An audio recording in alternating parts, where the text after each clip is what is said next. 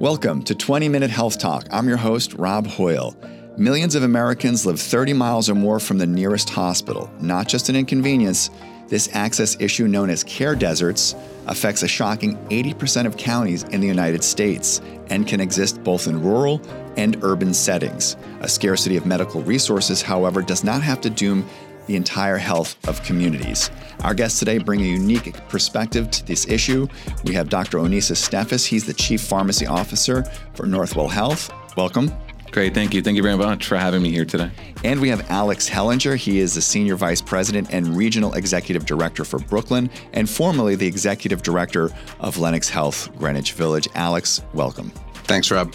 So, Dr. Stefas, we'll start with you. This isn't a term many of us are very familiar with, but these stats tell us they're very common. Why are care deserts so common?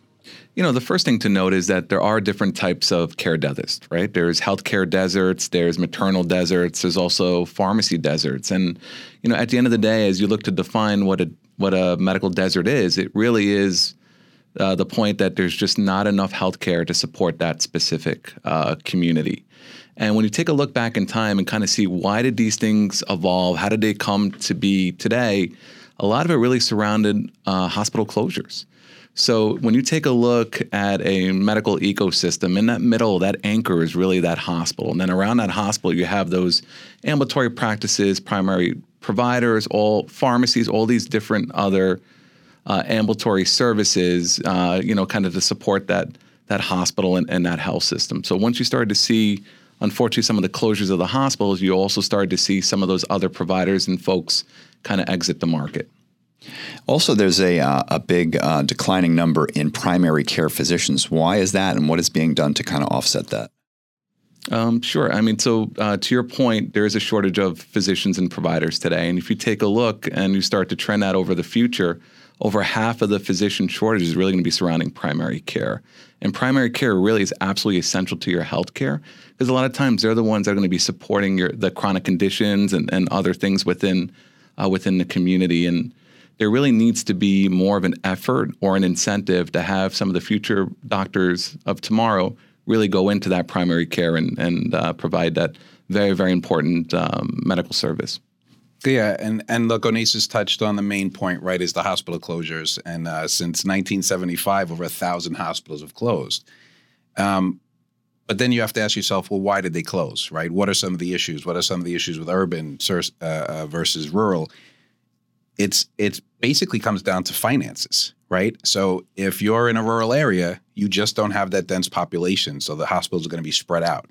If you're in uh, in a rural area, if you're in an urban area, it all comes back to finances and it comes back to what is the reimbursement, right? Basic economics, your revenue has to be more than your costs. And if you look at Medicare and Medicaid reimbursement, they don't actually hit the cost. So Medi- Medicaid is about 62% of what the costs are. Uh, Medicare is somewhere around 87%. So how do you run a business if 90% of your population are bringing these types of insurances? And that that that is a real issue uh, when you when you look at the urban settings. Yeah, and and we're also talking about pharmacies, and that's a major problem. People have not have being able to have access to the medications that they need. Yes, absolutely. So you can go to your provider, right? They can diagnose you, and they can recommend the best drug in the world. But at the end of the day, if you don't have access to that medication, what is the value, you know, uh, of that visit? You know, the doctor defines that you have diabetes. If you don't get that insulin, you're guaranteed to go to the hospital and have poor outcomes. So the the pharmacy becomes very, very important within that medical ecosystem to ensure that the patients can get the necessary medications that they need. Yeah, and and there is one other thing I'd like to mention on on hospital closures, right? It, it is about volume, it is about finances. So we are much better at keeping people out of the hospitals now than we were many years ago. Our diagnostics are better. Um, everybody that used to come to a hospital with chest pain would be admitted.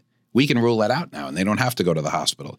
We have a huge ambulatory structure, right? For the specific purpose of keeping people out of the hospital and keeping them them healthy.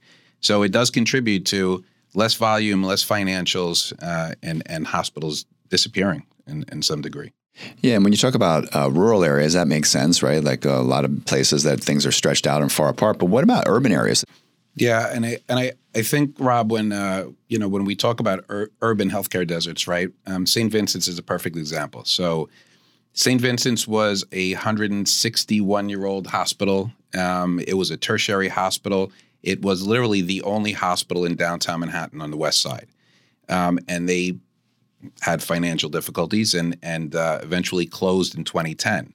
So when, when Northwell uh, acquired the building that was across the street, the old O'Toole building, um, we really looked at how do we replace a hospital without putting a hospital in that place, right? Because by the time we got there in 2013, that was an absolute healthcare desert, right? There was a void in healthcare. And, and exactly what you referenced, uh, Onisis, is when a hospital leaves, everything around it leave. All the adjacent health healthcare facilities, practitioners, uh, they generally congregate around a hospital, right? And if you if you look at um, some doctors get a lot of their referrals from the emergency department itself. Uh, they take call. They do surgeries in the hospital. They go see their hosp- uh, their patients when they're when they're in the hospital beds.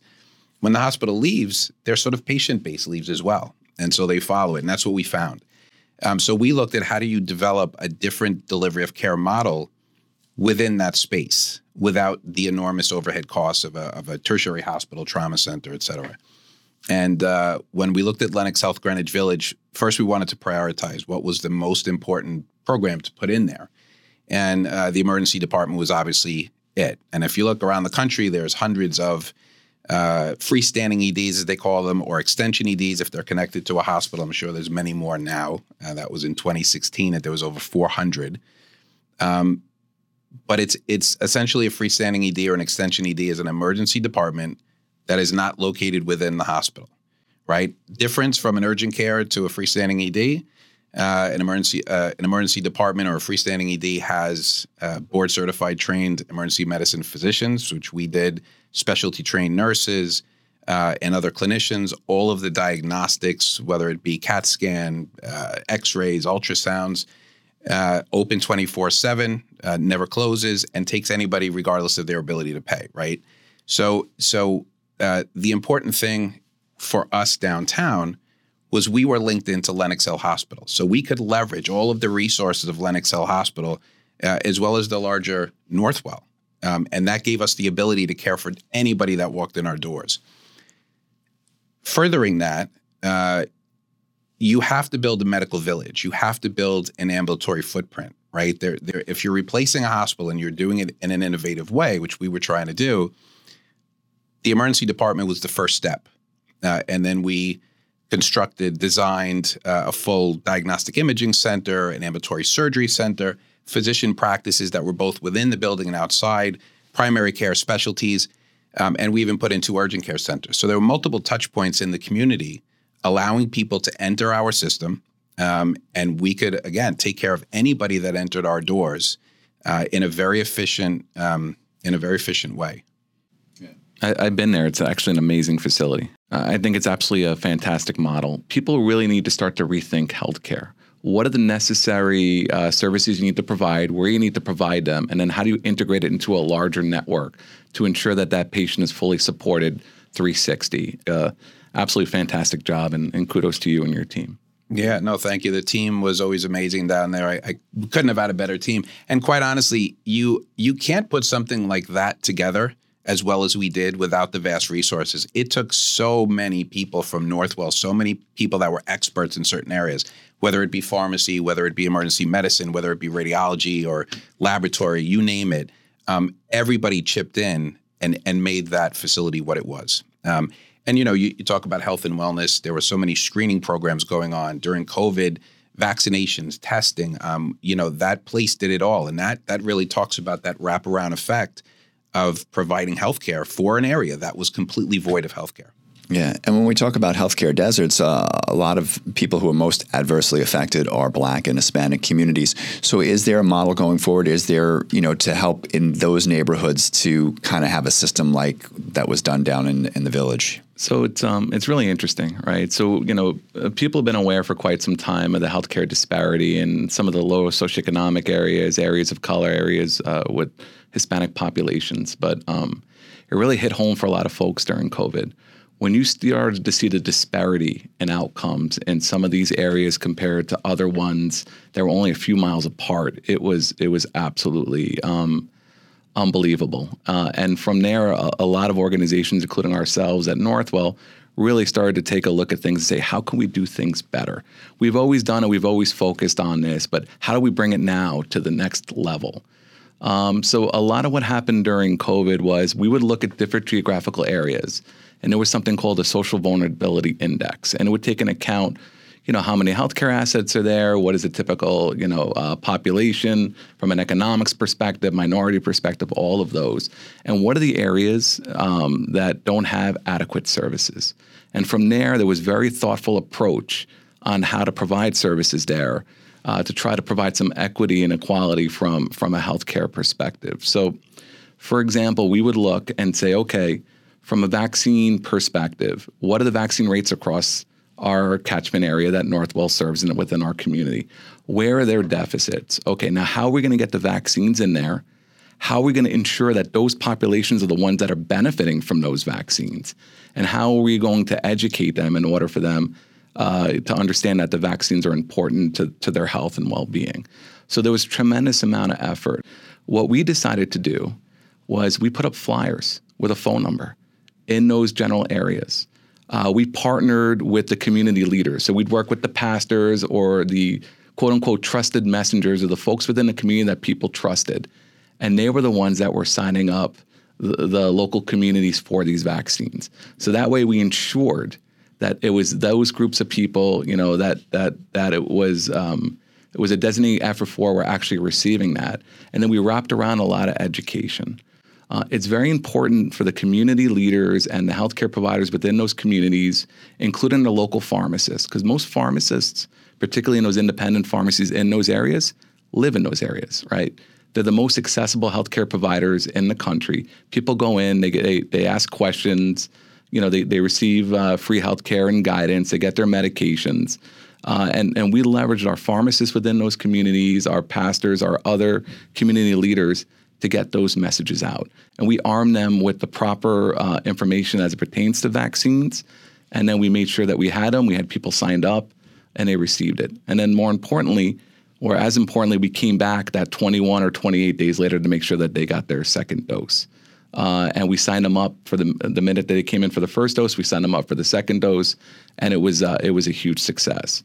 Uh, but that doesn't happen overnight. That takes years of building relationships with those communities. So when events like this happen, you can go in there and provide that level of service uh, in a trusted and, and um, you know confident manner. You know, I, I look at this almost as a, a snowball effect, right? So when you when you look at some of these communities and they're lacking in healthcare and they're lacking in funding and their infrastructure is not what it should be, it's insufficient. Um, you have sicker patients in the community now, those sicker patients enter the hospital at a later stage of whatever their illness might be. Sicker patients require more more infrastructure, right? More resources, and they don't have it. So now it's it just gets worse and worse. And when you looked at what happened during COVID, um, and and being in Brooklyn, it was a sight to see. Uh, the the emergency departments in Brooklyn were just overwhelmed with patients, and especially during this last Omicron phase uh, of of COVID a lot of the the employees were sick as well. And this this was everywhere. This was Northwell. This was eh, you know anywhere you can imagine. But when you go into a place where there were already recess uh, uh, resources light, uh, and now you put on top of that you don't have enough staff, and now you put on top of that really sick patients are coming into the emergency department and overcrowding the emergency department. They were getting stuck. Uh, and they were having real problems. So I, I was I was very proud of what Northwell did as we went into some of these areas we load balanced. So we were looking at the emergency departments where there were critical patients that couldn't get to a critical care unit, couldn't get to a bed, and we were transferring them to our critical care units. And we were, you know, we were stretched as well. Uh, we were also providing nurses, and uh, you know, we were all feeling the crunch where um, staffing was just a big problem because so many people had come down with Omicron. Uh, but we still dug deep, we we got nurses that we could and we sent them out to various hospitals. So I, I was very proud of what we were trying to do during this time um, for hospitals that really needed the help and didn't have the the resources to do it. So, Alex, you were the executive director for Lenox Health Greenwich Village for a long time. Now you're moving into Brooklyn. What is your goal in Brooklyn? What are you hoping to accomplish in Brooklyn? Yeah, I, I, you know, I think the goal is what it would be in any hospital, right? Um, see if we can provide better services, see how we can help the hospitals, the staff. Um, you know, Brooklyn has underserved areas for sure, and uh, we've we've gone into those areas. We're helping those hospitals wherever we can um, during uh, crises like the pandemic. Uh, like I said, we were in there load balancing, trying to provide staff, giving them whatever assistance that we possibly could um, on a larger scale to really look at their their operations, uh, see if we can add anything to help them with uh, throughput and excess days and length of stays that will lighten the burden um, on on the staff that's already there.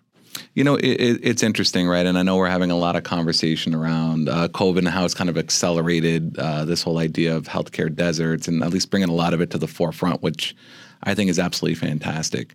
You know, a lot of where my mind goes today is, you know, at some point in time, we're going to be classifying COVID as an endemic, right? We're going to have to take these lessons learned and everything that we've done, and we're going to have to figure out how do we do it better right? How do we understand what we've learned now, take that level of innovation, like the telehealth medicine, like the telepharmacy, and really start to institute that in a really organized and succinct fashion to truly elevate and raise health across uh, our communities as, as well as the country. Uh, and, and just some of the things that we're looking at today, and we're trying to think a little bit outside the box, is do we have Vivo Health centers, right? So Vivo Health is our, you know, retail and specialty pharmacies that we have today. What would it look like if we had a Vivo Health center that maybe had lab testing in there, as well as telehealth services, right? You have the pharmacist there kind of helping navigate, uh, you know, the community and talk to them and educate them.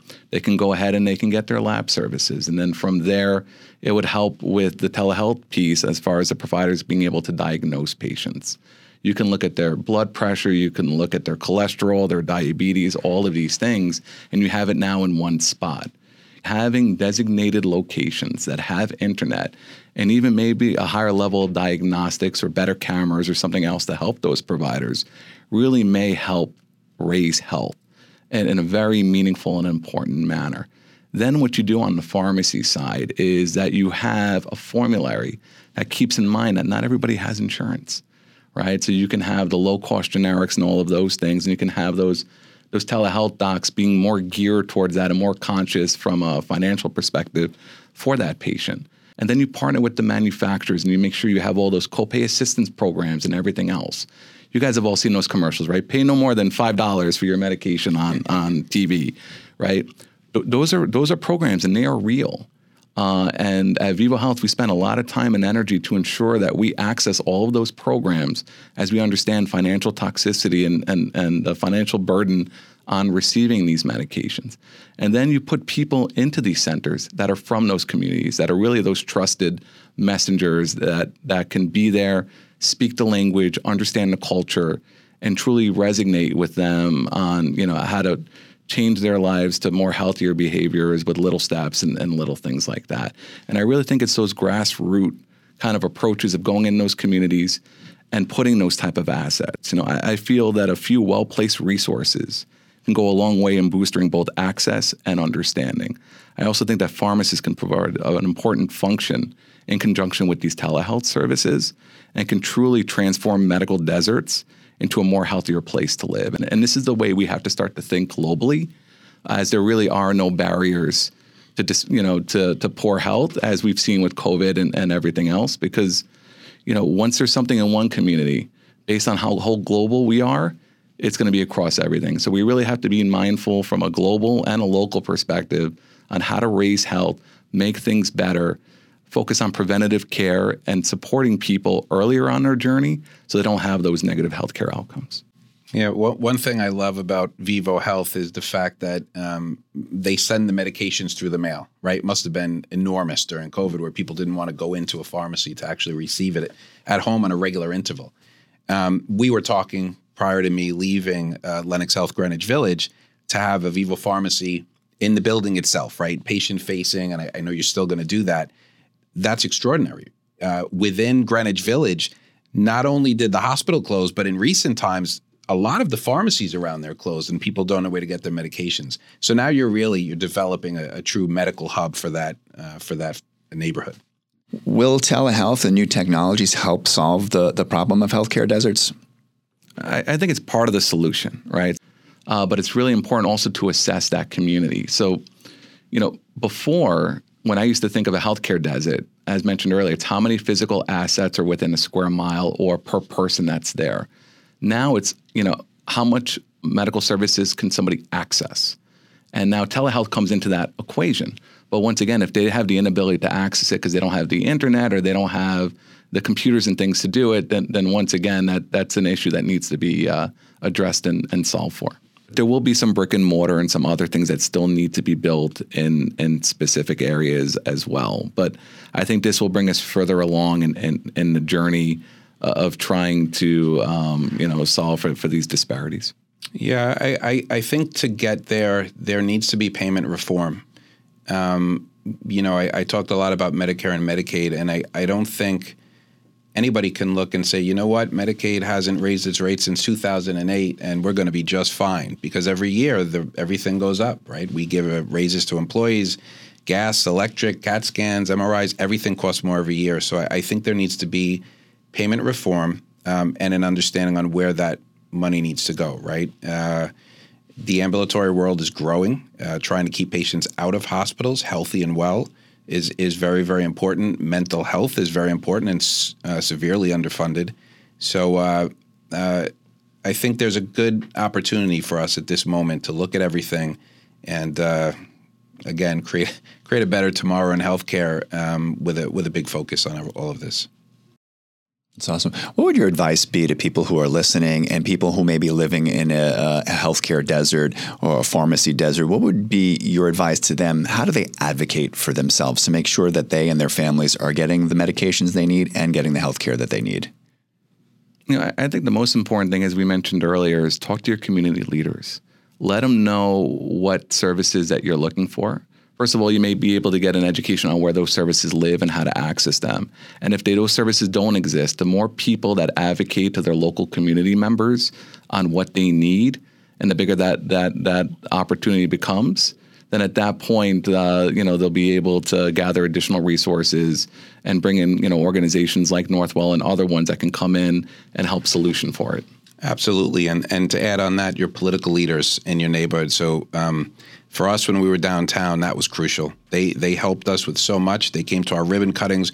Uh, we we developed a great relationship with everybody down there, and it was really beneficial. Dr. Onisa Stefas and Alex Hellinger, thank you so much for joining us here on 20 Minute Health Talk. And for you, the listener, thank you so much for tuning in. I'm Rob Hoyle. Have a great day and stay safe. Thank you, Rob. thank you. Get more expert insight from some of the leading voices in healthcare today. Subscribe to 20 Minute Health Talk on Podbean, Pandora, Spotify, iTunes, and wherever you get your podcasts.